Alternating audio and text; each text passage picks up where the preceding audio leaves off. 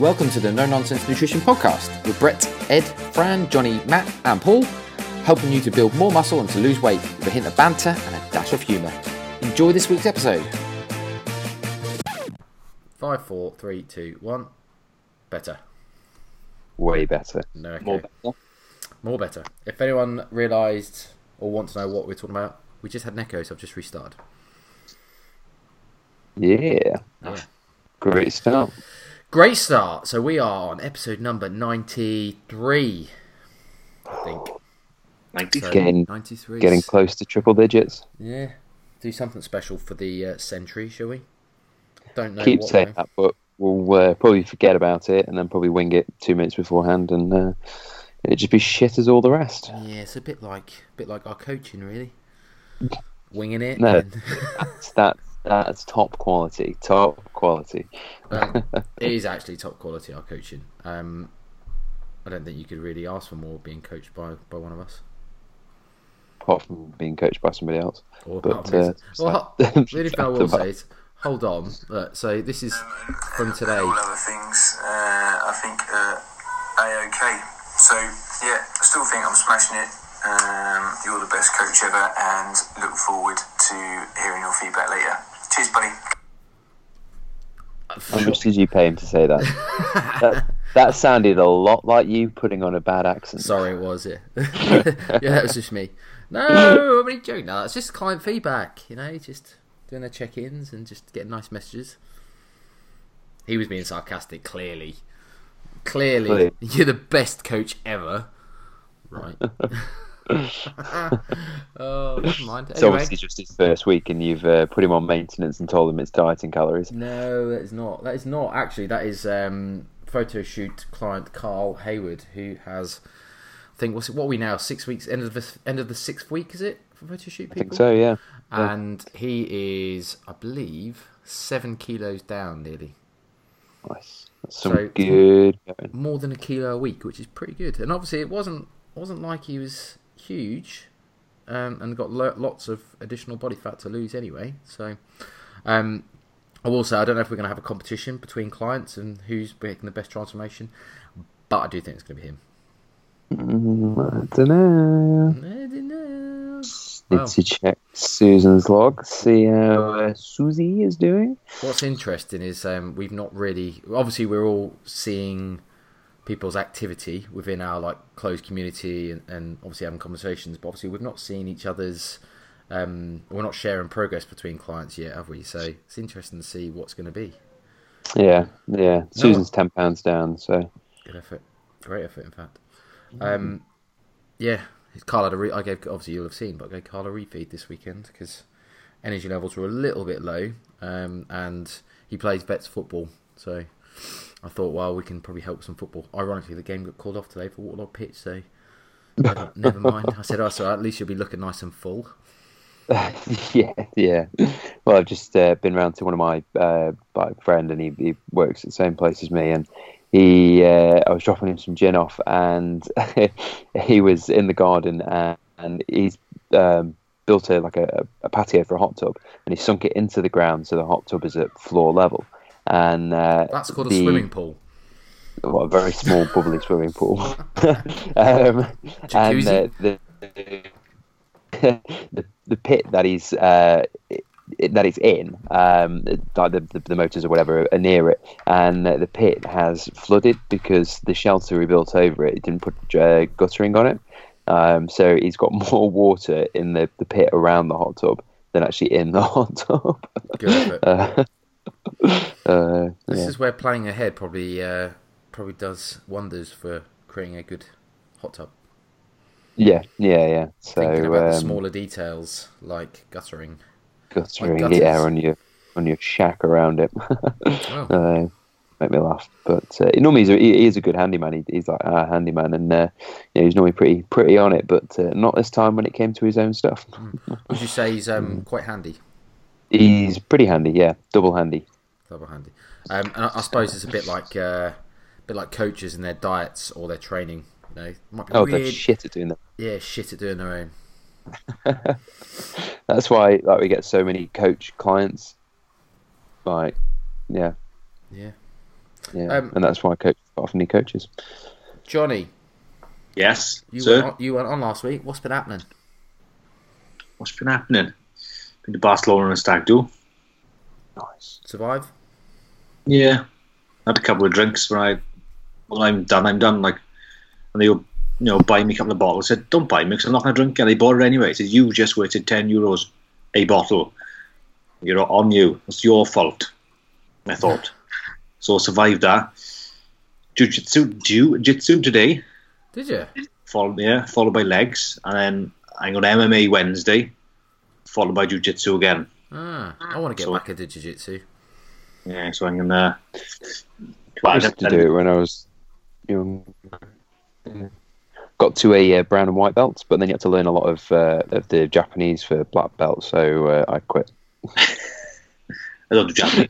I'm quite dead. Um, Johnny, is yours is yours naked or gi? Naked. As in, like you don't wear gi?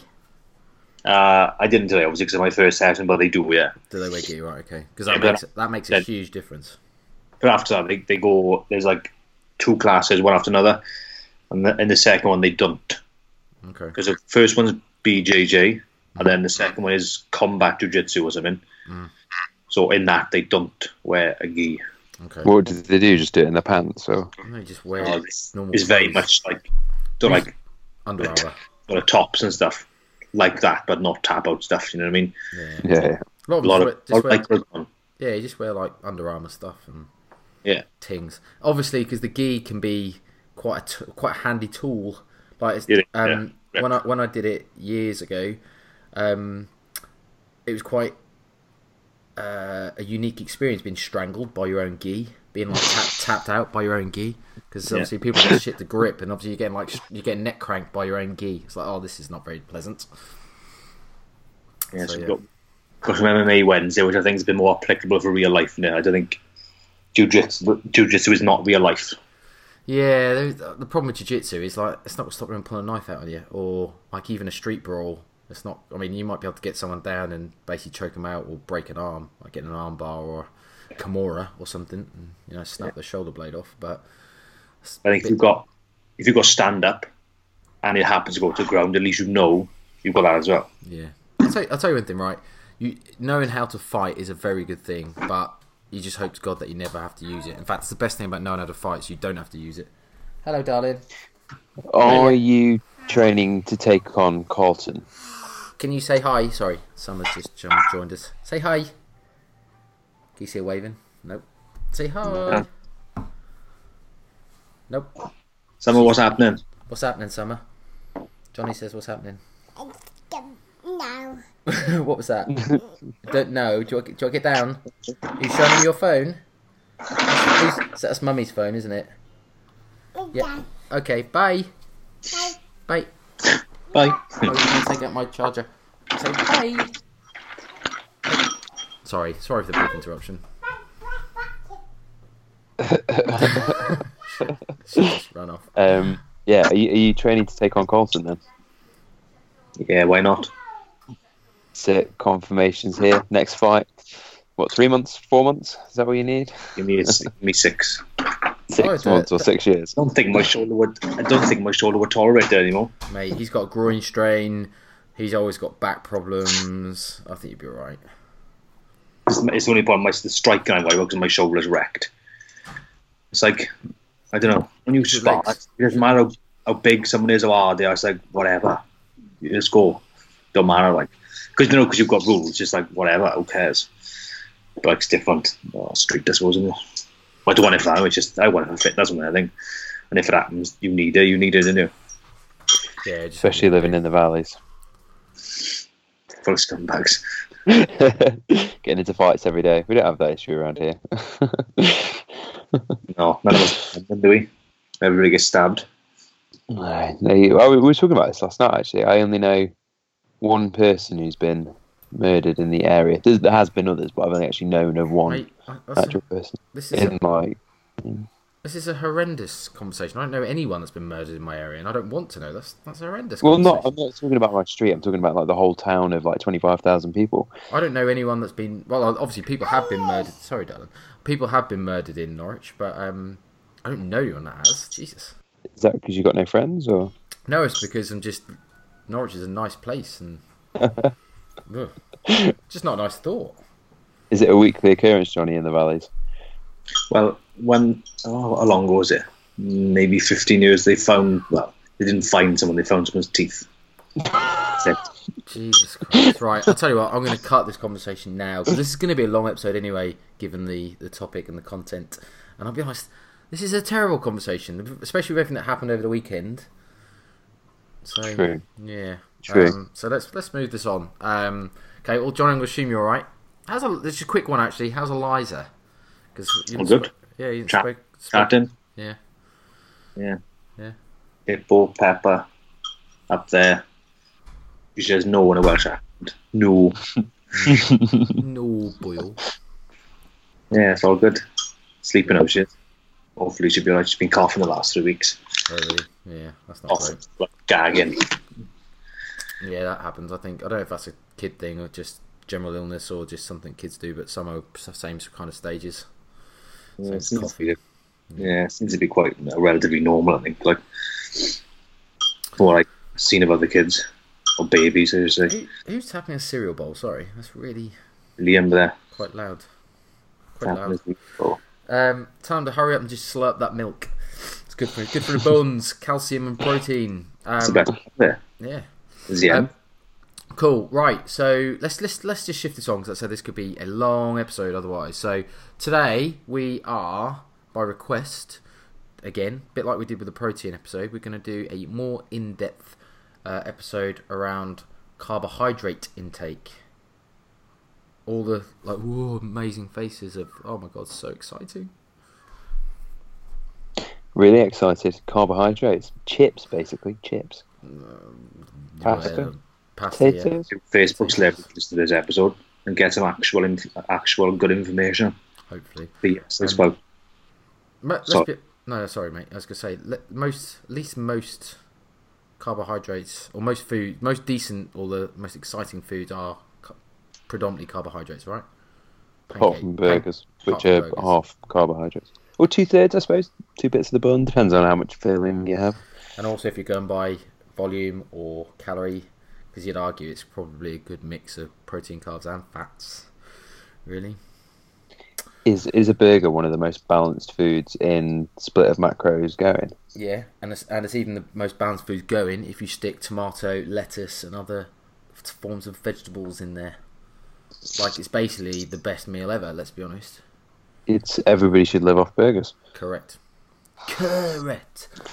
Um. So yes, fuck you, Johnny. Asshole. Right. So um. Let who wants to start with defining what a carbohydrate is? Get the get the boring bits out of the way. Um, go on then. I will. Uh, I will try not to make it really boring. And Uh, just just a brief. quick, just a quick one, mate.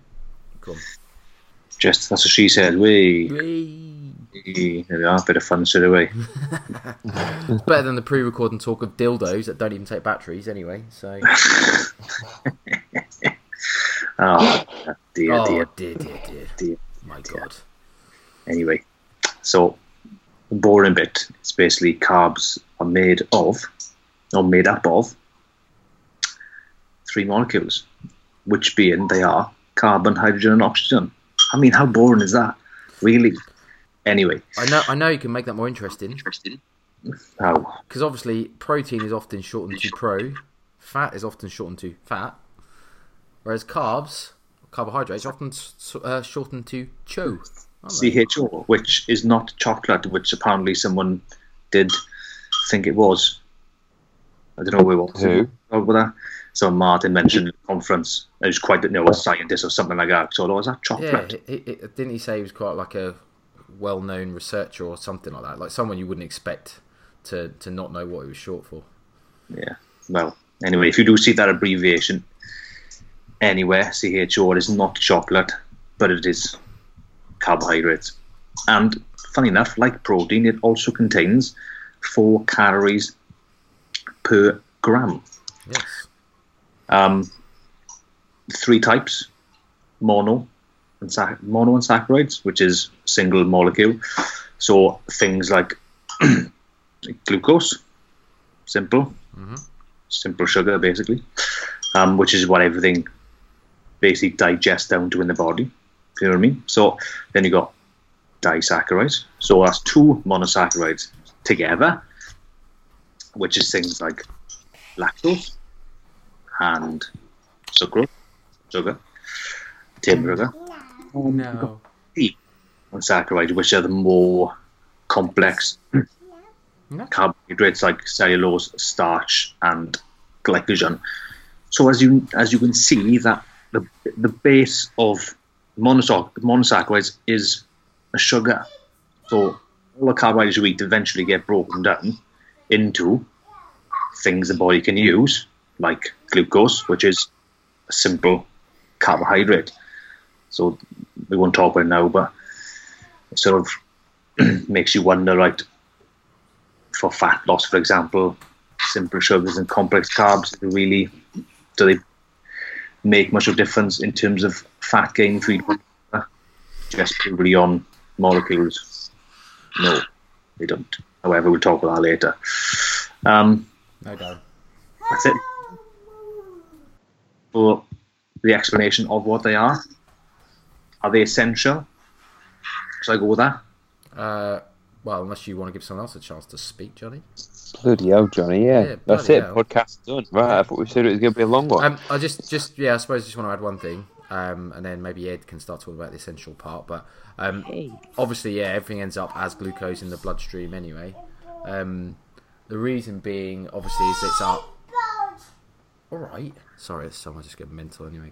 Um, just because obviously it is, the glucose is really our body's preferred uh, form of energy, or not energy. Um, well, energy for yeah, fuel, substrate. fuel, Thank you. Sorry. Um, mainly because obviously the brain specifically runs on glucose, um, or at very worst ketones. But I suppose we'll probably touch on ketones and stuff at some point during this conversation. So, um, Ed, all I've just said, there are preferred Although source, you are just there- talked about it half of no, it. I, no, I haven't. I just said this is a nice segue or sub leading up to it. I'm just I'm just setting you up. So obviously, although um, obviously it is our preferred source, is it actually essential?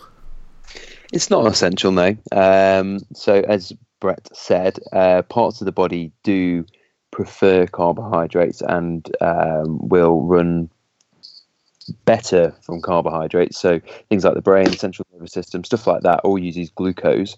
Uh, so, as Johnny said, that's broken down carbohydrates, um, and and they they prefer to use those over anything else. They don't really run very well off off other things. Um, so quite often, uh, like if your energy stores are low and you get a bit of like kind of brain fog, it's because basically your your brain would like carbohydrates to run off. Um, so if you haven't eaten anything all day and you're, you're dieting anyway, then that, that could be the the reason for that brain fog. Um, but you can uh, then start to form glucose from uh, other things, so your proteins and your fats. Um, and this is when people say, "Oh, you know, you get everything you need from keto," um, but basically, it's your your body doing a very long-winded way of uh, getting uh, glucose, and it can break down uh, fats and uh, break that down into the uh, electron transport chain, and uh, which creates the glucose, and that can fuel the body. And same with proteins. So when people say about like muscle wastage and stuff like that, if you're dieting too hard and your muscles will get eaten by your body, this is kind of what they're talking about. So if the body doesn't got enough uh, energy, then it could potentially start to use uh, muscle proteins to um, break that down and, and again turn that into glucose. Um, so if you had no carbs in your life at all, um, not even a gram, then your body will get those glucose from elsewhere.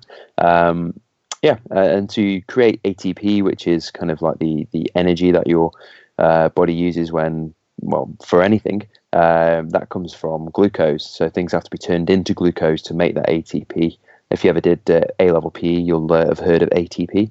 Um, and or biology, and uh, yeah, so, so that's what your, your body requires. Um, So that can come from other places. So it's not essential. It's one of the only, well, it is the only macro apart from alcohol um, it, that isn't essential. So we need protein for bodily functions. We need fats for vitamin upregulation and uh, and bodily functions. Uh, well, to help with bodily functions. Um, and if we if we cut all fats out and all proteins out of our diet, then yeah, we're, we're going to be pretty messed up. But if you cut all carbs out of your diet, you, are not really going to be that messed up. Um, it's just you, your body will do it. It'll just go in a very long-winded um, process of um, and way of, of, getting those glucose. So be nice to your body, give it carbs, and uh, it'll get glucose easier that way. Mm. Nice think, to taste buds as well. Yeah, be nice, it's definitely best foods. I told you. Um, yeah, I suppose like so carbs. I don't know if I'm getting too far ahead really saying this or not. I don't think so. But so obviously carbs are a or, or, glucose, but carbs obviously are preferred source. But just to recap, you can obviously make it from other substrates, as you said, because it's long-winded. Um, it's not very good for performance, say. So certainly like glycolytic stuff. So obviously Ed, you mentioned ATP, obviously adenosine triphosphate, um, and obviously it's being our like our fuel or, or energy currency almost. Is probably a good way to describe it. Um, mm. That's quite a fast like that glycolytic system or pathway that creates that ATP is quite a fast turnover, but it doesn't have a very long like storage or like a, a large amount of storage. So basically, you can you can you can turn it over quite fast, but it doesn't. It runs out quite quickly. Um, I don't know if I'm explaining that very well, but you know what I mean. So essentially, if you don't have carbs, there's nothing to turn it over. That's why, like, it's not really very well recommended to have a low carb diet if you want to have any form of like high, glycolytic style performance, i.e., weightlifting or sprinting or like high energy sports. You might be okay on like longer endurance stuff, but even then, you know, you've kind of got to work on something that's called like obviously even if it's the really right term, really, but fat adaptation to, to starting to try to get really good at basically burning fats um, for energy. But basically, if you want a decent amount of performance, you wouldn't re- really recommend having a low carb diet, would we? Right. No, if on Ed. I was gonna say if you're like doing any sort of like endurance sport at all, so if you're a cyclist, a runner, or anything like that, or even a weightlifter, or you know anything that requires a decent amount of energy, you're not going to recommend an overly. It's a bit old school, actually. An old school thought that um, you should be eating a high fat diet if you're like a marathon runner, but I think that's uh, been uh, kind of poo pooed a little bit now. Um, you do need lots of carbs so you can store them, and then also you, so you have those readily available carbs that can be utilized straight away, and then you tap into your energy stores. Um, so if you're if like if you think about what Brett's saying there, so kind of to put a bit of context to it, or like a bit of an example, if you are doing a half marathon or a marathon or something like that, and your body is struggling to pump enough blood to the muscles, um, to get rid of all the wastage out of the muscles, to stop you cramping, um, and you know, you're trying to make your body work as efficiently as possible. The last thing it wants to be doing is then having to break down uh, body fats and things like that to uh, to turn into glucose to refuel your ATP. It just wants to be able to get the glucose out of the muscle and shut, well, uh, out of the storage wherever it's been stored, whether it's the muscle, the liver, whatever, um, get it into the bloodstream and then utilize it properly in the muscles. Um, so it, it it doesn't want to be going. I was trying to think of like a good good kind of like real world example, but um, it's like if you're driving along the motorway, you don't, and your car runs out of fuel or is running out of fuel, you don't want to have to then go and um, make your own fuel um, in a field to fill it up. You just want to be able to fill it up straight away at the petrol station and drive on. Is that that kind of work? Kinda, kinda. kinda. Yeah, I mean, I suppose, I suppose, like obviously, you, you you can use fat for fuel. You can use glucose for fuel. Um, fat tends to be much slow burning is the easiest way to describe, isn't it? A slow burning fuel. Um, carbs burn a bit quicker, and obviously usually are then available a bit quicker. Um, the higher intensity of exercise you go, the more carbs you burn, the less fat you burn generally. Um, so obviously there is a it's, it's not just as easy as like you need carbs, you don't need fat, or vice versa. There's obviously like a, a scale of how much you need or how much you're burning at any one point in terms of how much fat and how much carbs you're oxidizing. But definitely I think like like you say if you're if you're if you're needing X amount of glycolytic style fuel, i.e. carbohydrates, like you said, Ed, like trying to convert fat into glucose is just a long winded way around do it. It's just never going to be very good performance. and obviously your your analogy kind of works, but no one Isn't makes, other than no one makes their fuel in the field. Efficient. Yeah, you do. You can grow it. Did it on Top Gear. Oh, sorry. sorry, go on, Johnny. Didn't, is it Trent Stellingwerff? Um, didn't he say it was- it was five percent less efficient for marathons? And was it was it cyclists who were more fat? What was it? What did he do? They weren't keto, but they were low carb, higher fat, and they were five percent less efficient producing energy. And five percent of the top level is a horrific amount. That's probably in one and twentieth.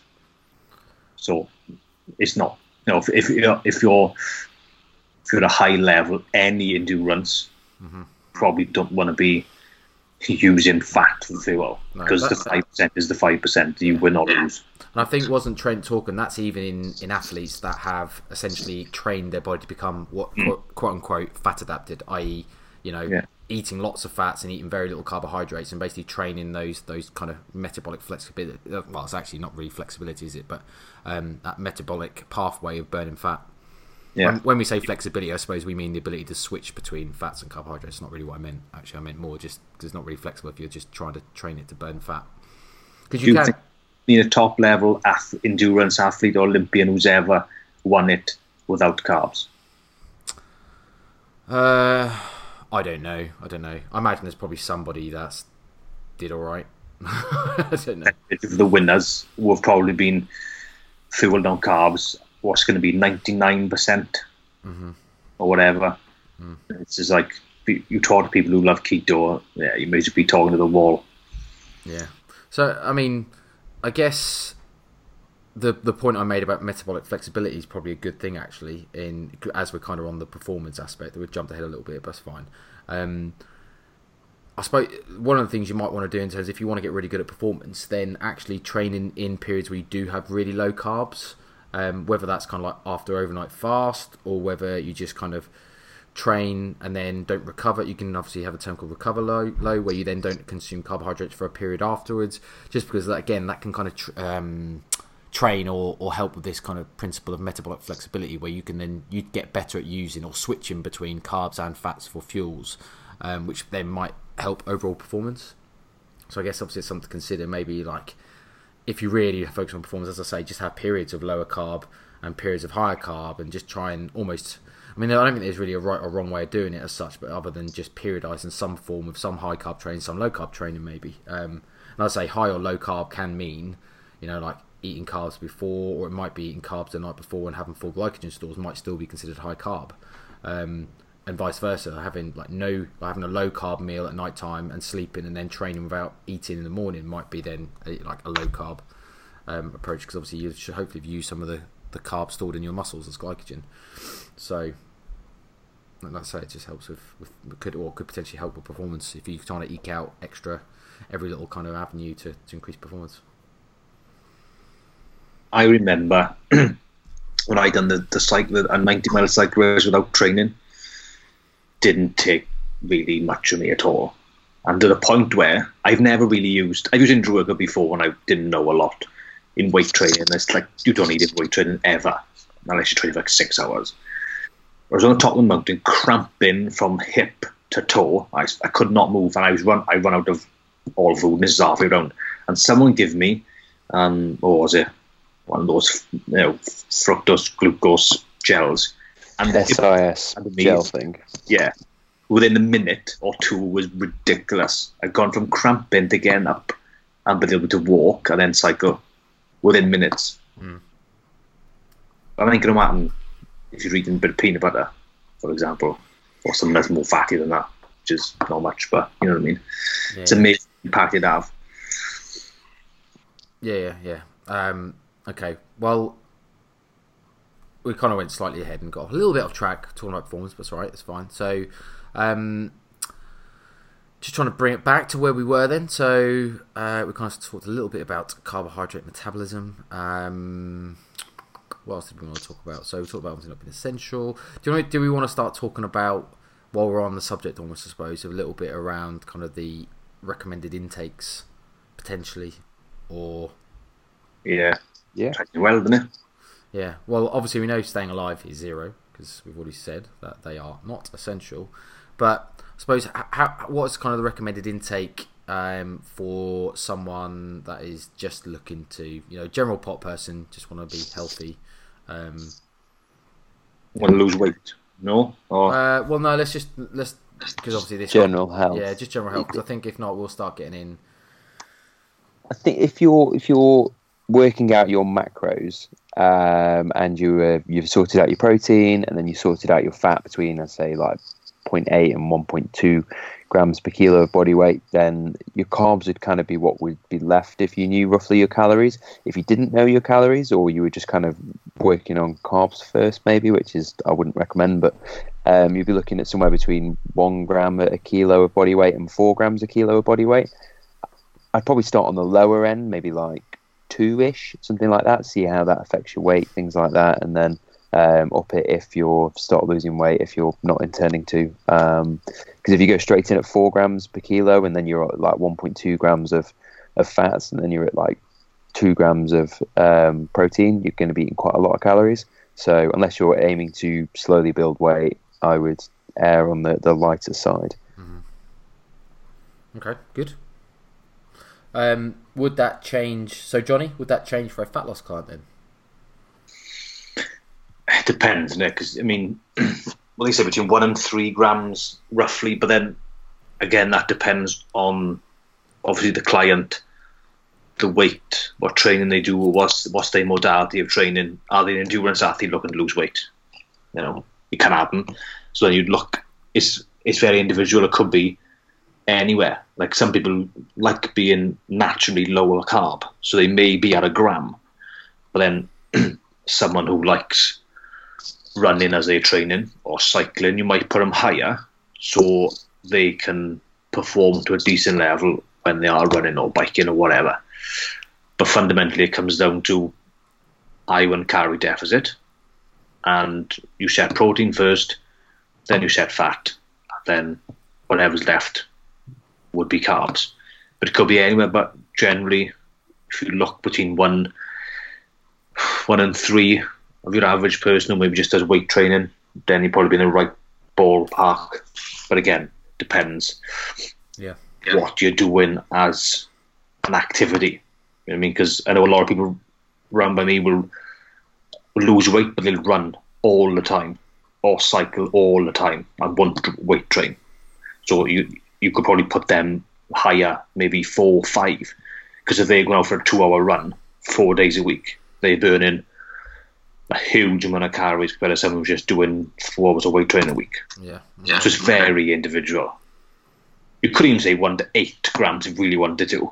I mean, if someone's cut, would you do cut for weight and do runs? No, you probably wouldn't, would you? But if you were heavy, Unless you were carrying a bit of extra and you wanted to PB or something, yeah. yeah. If I mean, if you're that level and you look, oh, I need to lose five kilos to be faster, and you're training 15 hours a week and you want performance, and you probably have eight grams, and you you probably suffer on fat a bit, and you bring protein down maybe a little bit, but depends. I think eight, eight grams, unless you're literally a, a, a true endurance athlete, I think it's probably going to Yeah. be a bit, getting a bit, getting Oh, yeah. high, isn't it? For It'd be rare, wouldn't it? I, I, I suppose, like, just to keep it simpler, and obviously just exclude that, like an outlier, maybe that might be that type of client where they are doing lots and lots and lots of exercise through endurance exercise. I suppose, yeah, just to reiterate, I suppose the one to three grams is probably where we Yeah. would set most people. But I do like your point, and I think that's the key part, which Ed did say as well, is that you would generally set your protein at an amount based on whether you're, you know, we've, we've said this in the protein uh, episode, haven't we? But in terms of whether you're dieting or not.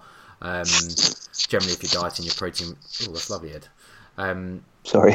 snot, snotty schnoz. Um, you set your protein slightly the higher level if you're dieting. Uh, potentially, if you're not, then you can probably get away with slightly less. But then you'd set your fat levels, and once you've kind of covered your minimum fat levels, uh, excluding preference, like Johnny said, you would then just fill the hole of whatever your calories are based on carbohydrates. And I think that's the, probably the key point. Um, I think Johnny, like you just just to kind of reiterate and, and echo what you've said as well. So if you are exercising more, it probably means you're going to have more carbohydrates probably because obviously that overall if you're exercising more your overall calorie intake is going to be more.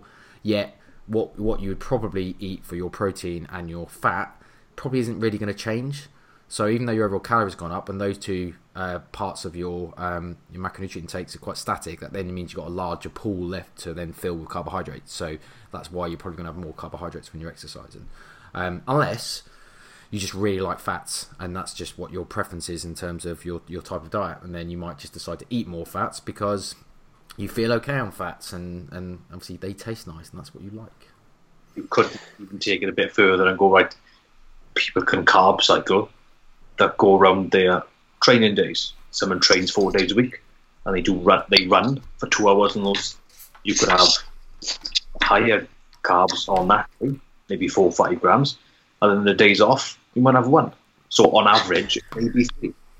That's kind of it. Yeah, I I do that with um, sometimes with dieting clients. We sometimes have like higher and lower days, um, but I do it quite often with bulking clients. It depends on preference, but especially if they're struggling to eat a lot of food every single day, it kind of gives them a bit of a, a break from it. But uh, with like one client now, Ben, we've done it for like I don't know, six, seven months. Um, on training days, he has more carbs. On non-training days, he has less carbs, um, and it just works really, really well for him.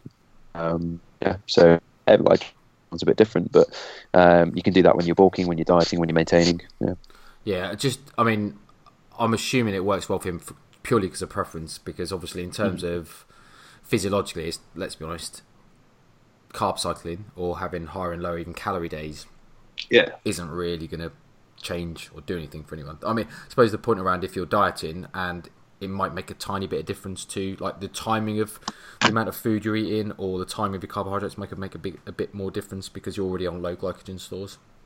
But other than that, yeah. She seems like a little bit of a refeed, um, but yeah, than the once before when they wanted to practice fueling a race. I thought we'll just chuck most of these on your long training runs to see what's what's going on like. Bit of practice before the race. Don't be shoveling sixty grams of carbs now. What if you've got a bad stomach and you end up shitting yourself? don't want that. go all all Paula Radcliffe all over the place. So uh, okay, so um, we already touched on you know uh, monosaccharides, uh, monosaccharides, disaccharides, and polysaccharides. So mono being single chain, uh, so single chain sugars, galactose, glucose, and fructose. Disaccharide being glucose plus one or t'other of the others, so glucose and galactose, glucose and fructose, or even glucose and glucose. And then you've got your your polysaccharides, which are more complex chains of uh, lots of linked monosaccharides. So. Um, shall we touch? Uh, actually, no. I was going to say, should we start touch? Yeah, actually, let's touch on that. Let's touch on starch, uh, starches, and then we'll touch on resist- resistant starch. What it is. So, uh, starch, Are we, are we touching? starch, starch. That sounds some sort of military call. So, anyway, who's going? What is starch? Not Ed. Storage form of glucose in plants. Sweet. Okay. That's basically it, isn't it? Yeah, it is. You're right. No. What's your favourite? So this, I suppose, actually, this is why we sometimes, or I, I've caught myself, and I realise that sometimes clients don't always even understand this. But sometimes you can separate, like, so carbohydrates include uh, all vegetables, right? So sometimes you can say, like, okay, so um, uh, you want to have as many vegetables as you like, but try not to eat too many starchy carbs. And I forget, oh shit, maybe they don't know what starchy carb is. So Johnny, give me some ideas of starchy carbs, some examples.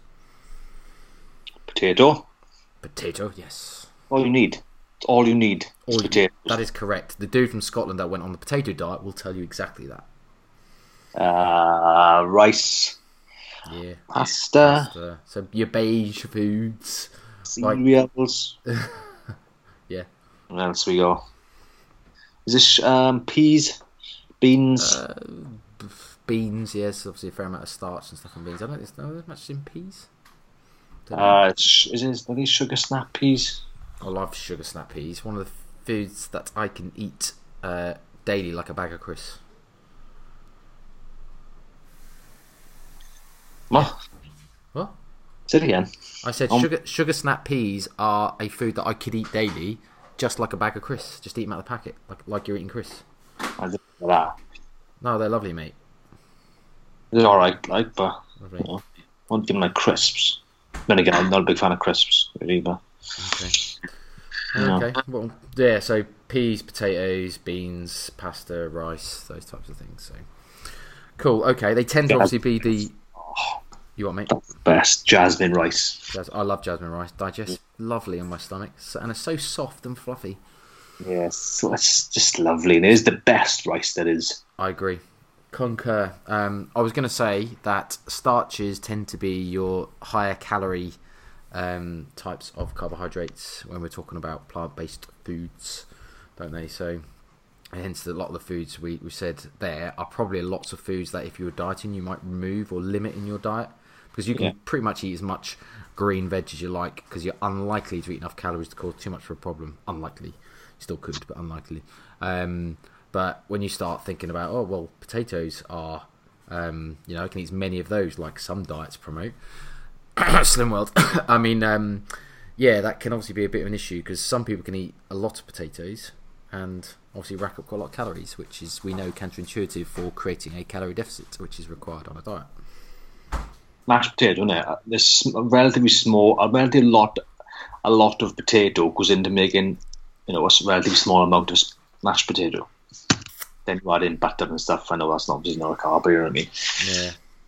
Well, I just, I mean, obviously, potatoes are a high satiety food. Um, so they are top of the satiety list created by a researcher, which is great. So obviously, it should mean that you, you kind of get full or fuller quicker uh, and be more satisfied. But let's be honest, if you're dieting, there aren't many foods that really satisfy you um, if you've been in a deficit for a long enough time. So it can easily kind of take into, oh, I'm just going to eat loads of potatoes. Um, so, this, as I say, starches is probably one of the things that you're more likely to re- remove or reduce from most people's diet straight away, which is why we come up with things like swaps um, to help people feel better when they're dieting by swapping kind of some of the starches, so things like potatoes, for things like butternut squash or celeriac or um, those types of things. Because obviously they're a lot lower in starch and therefore a lot less uh, calories. Cool. Um, so resistant starch, di- which is a different type of starch. It's basically not digested in the small intestine, pretty much. That's what the long and short, really, in it. Yeah. Um, uh, I was going to say, I don't know what were you going to say. Whatever that noise is, though, it's really annoying. Is that your mouth? yeah, it's fermented in the gut, in the large intestines. Mhm.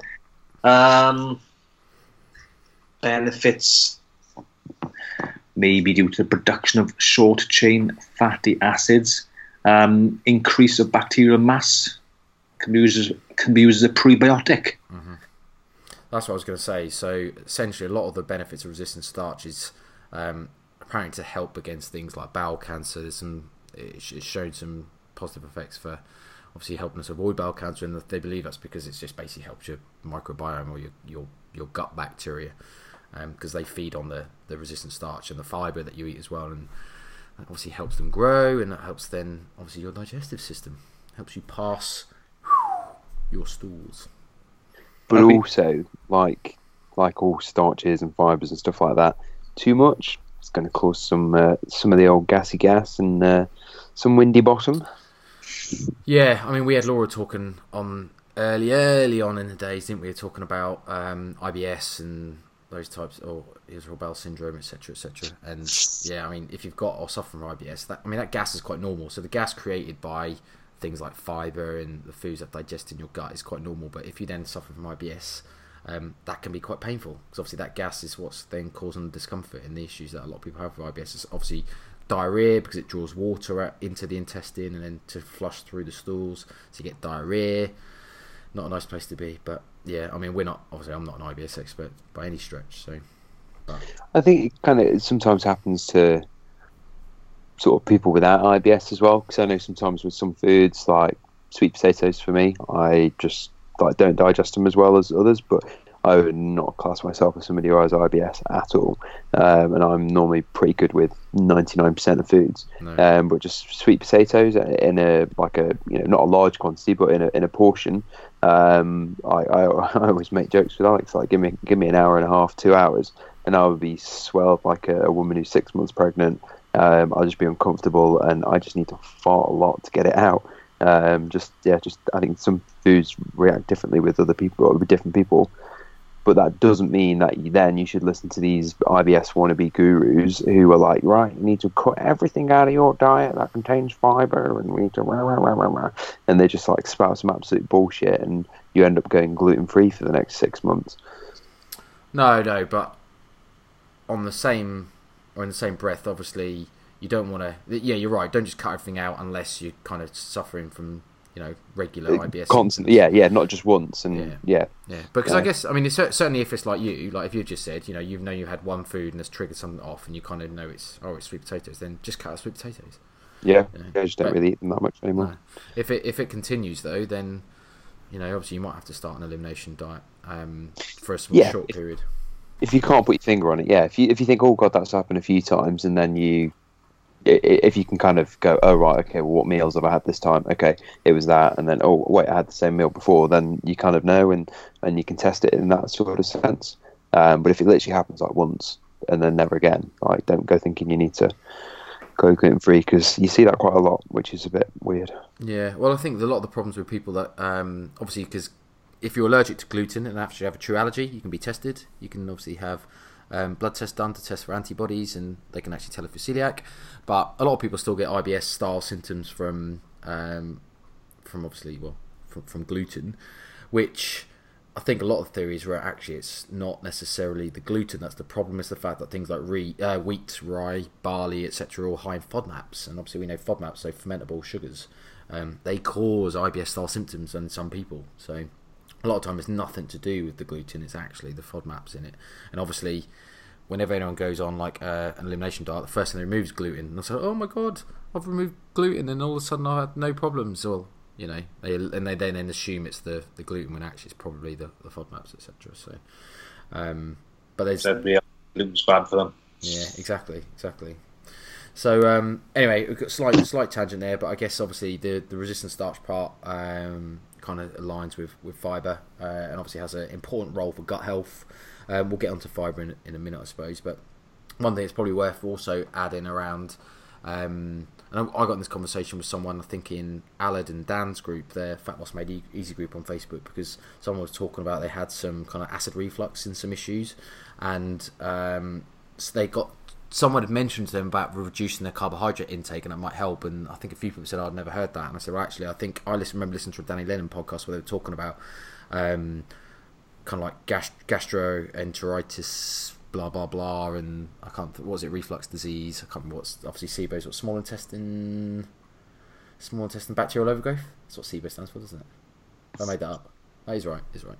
Yeah. um, and I think a lot of that is where what we're kind of talking about. So a lot of these resistant starches, fibers, or even carbohydrates, sugars get into the large intestine where they shouldn't do, or or, or some get in there and they ferment, um, and then it causes a gas problem, and they get acid reflux because it's like a volcano pushing stuff through effectively. So if you are suffering from anything like that, just while we're talking about IBS, then reducing carbs, specifically obviously some of the higher fiber ones as well, might make um, a bit of a, a, a well make a good tactic to do just to see if any of your symptoms disappear. Funny enough, when I run, I get indigestion and heartburn. Do you? Mm. Hmm, okay. Um, that sounds more like a uh, esophagus entry issue if it's just running, but unless it's to do with the food you've eaten beforehand. Mm, to answer that, I didn't really, didn't really, don't really remember what I had beforehand. Or maybe it's your body rejecting you running. Nope, Are you doing, mate? Get on it's a, treadmill. it's a no for me. Is that because you ate like ten minutes before running? Or No, I maybe that- done, uh, done a session, like hour and twenty in the gym, and then done a bit running at the end. Okay. Thought burns some extra calories in it. Cool story, bro. Yeah, not really. Uh, okay. Actually, yeah, it's quite annoying. shall we? Shall we move on to fiber? Love a bit of fibre. So, what is dietary fiber? Don't all jump at once. Indigestible portion of food, usually derived from plants. Lovely. It's Yes. So things like the cell walls and you know, like the cellulose and um, other parts here. I don't know what else fibre is actually, other than cellulose and other stuff. Word on the Pretty much street in 2015, the UK average consumption was less than 15 grams a day. That's quite poor. It's What is the RDI? oh, what is he on? Um, Uh, 15 to 30 grams. 15's been a low. I usually tend to go for, and I don't know whether this is. Well, that's the that's the government recommended. I'm sure Is it's it? 15 to 30. Yeah. I, I'd normally say between 20 and 30. Well, Um, guidelines dietary fibre above 30. Yeah, okay. I normally go Oh, 12, oh, right, okay. 12 grams per thousand calories consumed. I think I got that recommendation from SBS, I think. Or might have been before then, I can't remember. I got a recommendation somewhere. That usually fits about right. I suppose if you're eating a couple of thousand calories, 24 grams. It's about right. I think Yeah, you as, as a minimum. As a Yeah. minimum, yeah. I think if you start going over two, I mean, fibre is one of those things that we've already touched on. Really, more more is not always better. I think different people kind of uh, stomach it differently. We, um, Bants, Yeah, stomach 'cause- it. because if I have a couple of consistent days at like 35, 40, then I'm going to know about it, and I, yeah, I, it won't sit well with me. Whereas if I sort of sit between that like 20, 30 kind of mark, then I, I tend to sit pretty fine at that. Um, whereas I know some people who sit at like 45, 50, 60 and have no issues at, at all. At all, yeah. For most people, that would destroy their insides.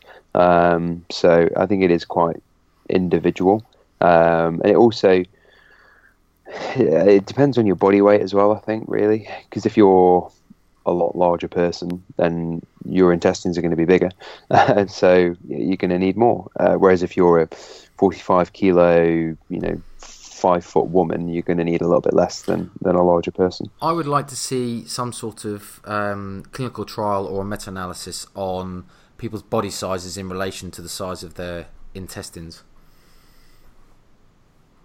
You'd have thought, well, especially height. I don't know if there's any correlation there. You just might have made a massive ass- assumption. I don't know.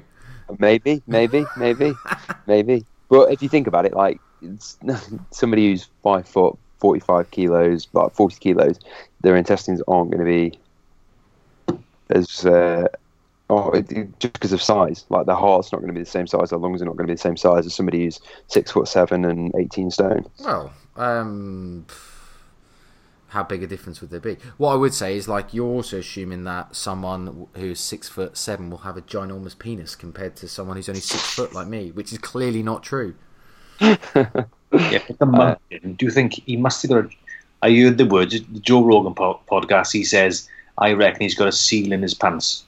Who? A baby seal, he said. Who? The who? Thor, something or other. Oh, That's right. Thor Bjornsson. Icelandic strongman. Yeah, Oh, that's right. all. Oh, no, yeah, yeah, yeah. His name was Gun- Gunnarsson something, isn't it? See the picture of him with his wife. Thor Bjornsson. He's Uh, like- Thor Julius Bjornsson. Yeah. Johnson, He's like okay. six nine and four hundred pound, and she must be five foot and like a hundred Yeah. pound. That's like Yeah. if you see Shaq with his. I'm Yeah. sure Shaq with his wife. She's yeah. I mean, bear in mind Shaq's what seven foot something. and Yeah. Here's a question for you. I will bring the conversation down. How do they have sex? It's like a Painfully. He's giant man. She is tiny.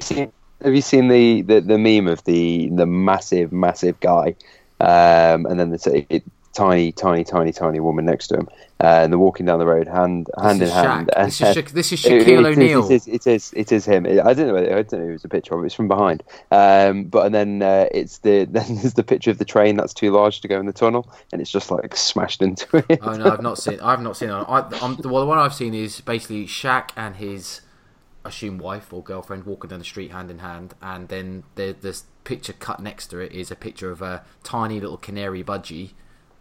I don't know if that's two different birds, but anyway, you know, you get the idea. A tiny little canary or something chomping on a banana. well, that's the the Thor and his missus. Yeah. Well, She- I, I think the Shaq and the other one's bigger. Anyway, Yeah, so, sorry, got should we, should we move back to fibre? I'm just talking. This is rubbish. oh my! You'd never get another professional fitness podcast talking about this type of rubbish.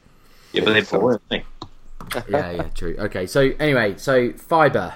Um, so just just to recap, average intakes below 15 grams. So the average UK intake. So we know it's incredibly low. That's generally a, probably um, a reflection of people's general diets. In fact, they don't eat enough plant-based foods, so their fiber's really low because they're living on Twinkies and fucking Cheerios.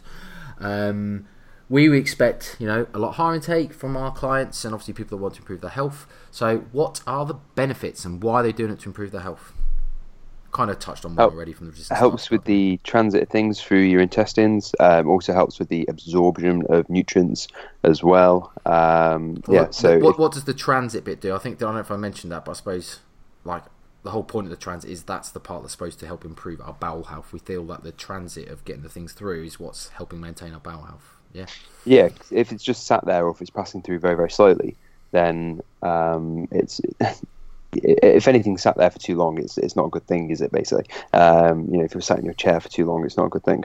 Um, whereas if it's moving through quickly, not quick, not too quickly though, so uh, you know, that kind of be a bit of a sweet spot where it's moving through uh, the intestines fast enough for it to sort of not be sit there and go stagnant and ferment, and then you get all these kind of the IBS symptoms. But it also needs to be moving through slow enough for things to be absorbed, all the nutrients to be absorbed and stuff like that. Because otherwise, you're just going to end up pooing out sweet corn.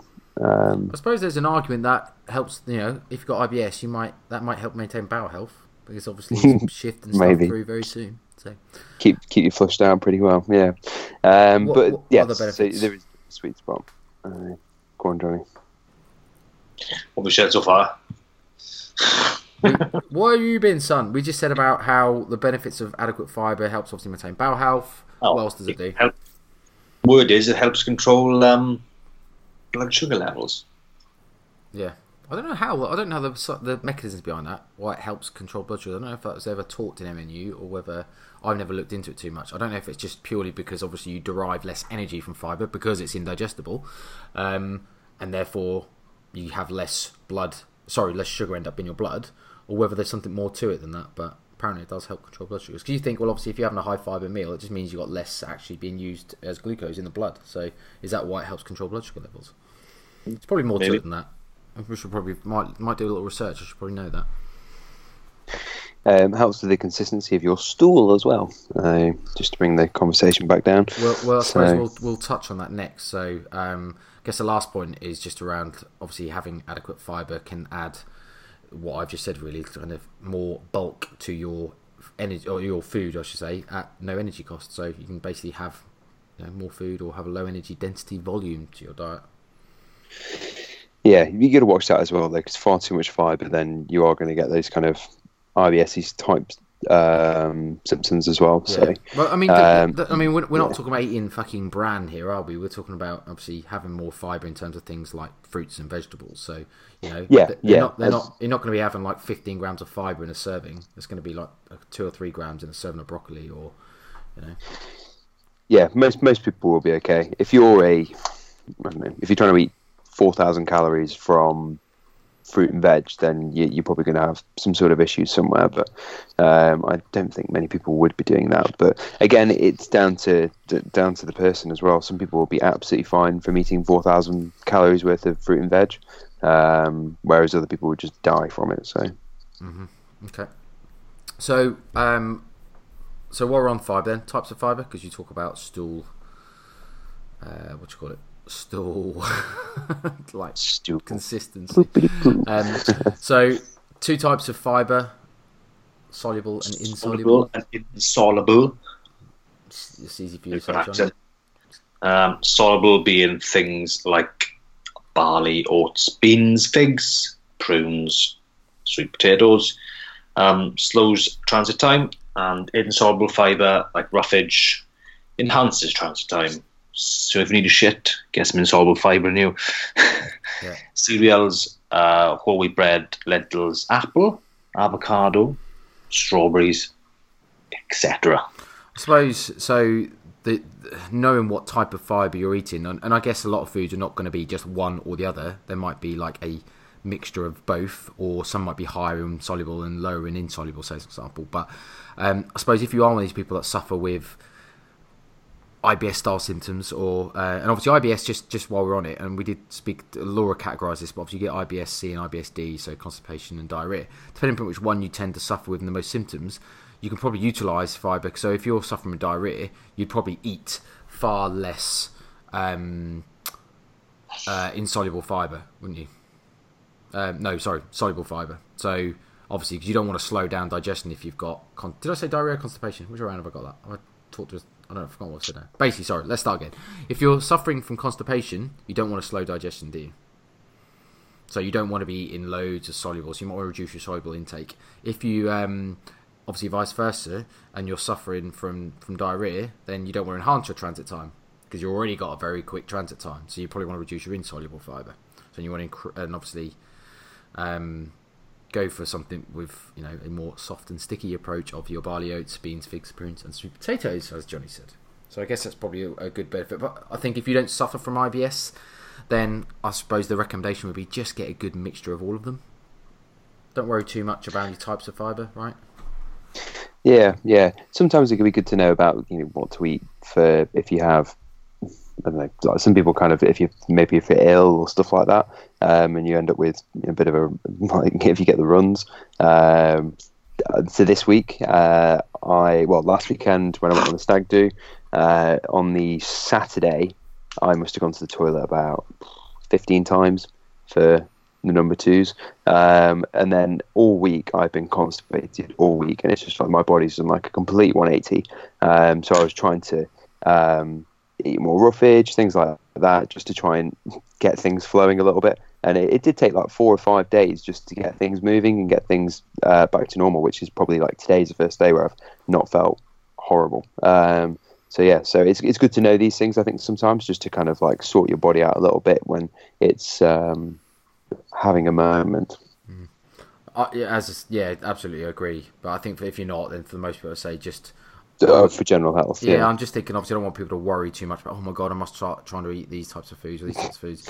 Um, so I think for the most part, it's probably going to be a bit of a, a mute point. And as long as you're kind of doing your general things that we would expect most people to do in terms of eating, you know, a good range of whole foods, trying to eat different colours of fruits and vegetables and stuff, you're probably going to hit most of your uh, markers of each just by default, really.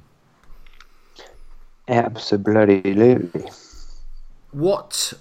So let's let's. I think that's kind of like we've gone through the um, aspects or the makeups of obviously different type of carbohydrates. We talked about uh, the types of sugars. We talked about fiber, resistant starch, etc., etc. So, um, what exactly do they? What else? What other mechanisms do they have then do? So I'm kind of talking about things like protein sparing effect, digestive health, um, etc., etc. Do, do anyone want to talk about that, or have I? Is there, is there any more to it? Um, blank faces. So I, I mean, I suppose uh, what else do pro, what else the carbohydrates do? So we said they give you energy. What else they do? So I just kind of said protein sparing. We know that obviously um, muscle or protein is muscle building, but for people that want to build muscle, what are the benefits of it being protein sparing? What does that mean? I mean, you don't break it down. So if you, if you, especially if you're in a deficit and you're wanting to to build muscle, if you have carbohydrates present, then uh, uh, you know, well, yeah, if you're dieting more so, but if even if you're bulking, uh, your body needs the energy. Um, so if you have carbs present and so break down into glycogen, it will use that as fuel. So your muscles aren't going to be broken down um, and then not resynthesized, not rebuilt, um, and they won't be used as fuel. So you pres- preserve more muscle mass um, if you keep the old carbaroonies uh, at a decent level um, throughout the day, throughout the week, throughout the life. Yeah, uh, that's one of the reasons why I prefer a higher carb massing approach as well. Anyway, um, purely because, as we say, we know that the outcome of building protein is a, a balance between breakdown and synthesis. And if you can, you know, synthesis is only one side. We, we all know about oh, you've got to drink your protein shakes regularly to make sure that you spike in protein. But actually, those periods in between when muscle's being broken down, if you can then also limit that, which carbohydrates do, as we said, they you know they have this sparing effect. They obviously stop muscle protein breakdown to a certain extent. Winner, winner. Obviously, I think that's why. And it, obviously, fat has no like anabolic response. If that's the right phrase, because at least carbohydrates, okay, they don't spike um, protein synthesis.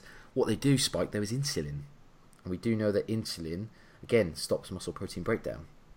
So, and obviously it's a storage and, and a storage hormone. So obviously it also allows us to shuttle nutrients back into the cells. Just don't eat too much, I suppose, and then it's to as fat. But I think that's probably why I think if you're Uh, if you're choosing for, for purely a muscle building um, approach, I prefer people to have a higher carb and lower fat than vice versa. Personally, don't be too scared of the, the whole insulin thing as well. It's a storage hormone, yes, but just because you eat carbs and spike insulin doesn't mean you're going to store all those carbs as fat because it just doesn't work like that. So um, I think that's probably like a whole topic uh, in its own, insulin. Um, I know we've talked about it very briefly, I think, in a few episodes, but never really in too much depth. But just don't worry about it too much unless you're diabetic.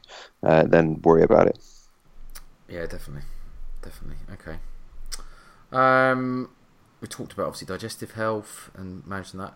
One thing is also a nice, uh, little and something that I utilise a lot um, personally, and sometimes with clients as well, is the use of carbohydrates for sleep. Mm. touch on that? Or? Well, we, um, I, I get sidetracked now when what I've talked about on this and what I've talked about with clients.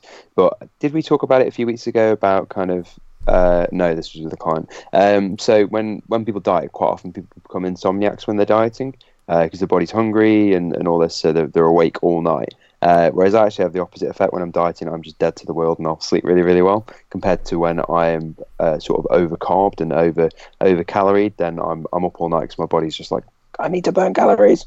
Um, especially when I'm go higher.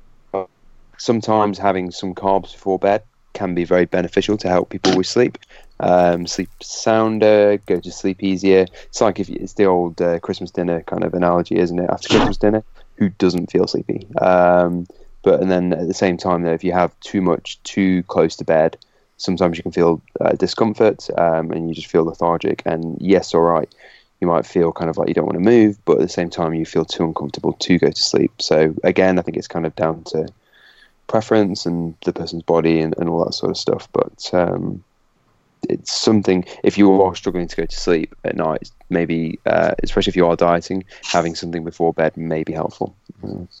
Specifically carbs, I think just because the mechanisms around it are um, it increases tri- tryptophan, uh, one of the amino acids, um, which then apparently switches your brain off slightly and also uh, secrete or helps secrete serotonin, which you know is like a relaxing hormone. So um, those things might be if you have like a large, a largish bolus or have some carbohydrates, it might make you a bit sleepy. So just how it might help you relax and get to sleep. So it's worth trying. But I agree with you, Ed. I think that you need to obviously be individualize everything, uh, and obviously if you are the type of person that don't sleep very well if you kind of got food in your stomach, or a lot of people the opposite, aren't they? They, they they don't sleep very well if they don't have food in their stomach. A lot of people, if they go to bed hungry, they can't sleep at all. Like you say, not just necessarily because of the diet fatigue, but just purely because they just hate having a empty stomach or going to sleep hungry. So. Mm, yeah, if my stomach's rumbling when I'm going to sleep, there's not a chance. I'm just going to be thinking about getting food, so I might as well just go and do it there and then.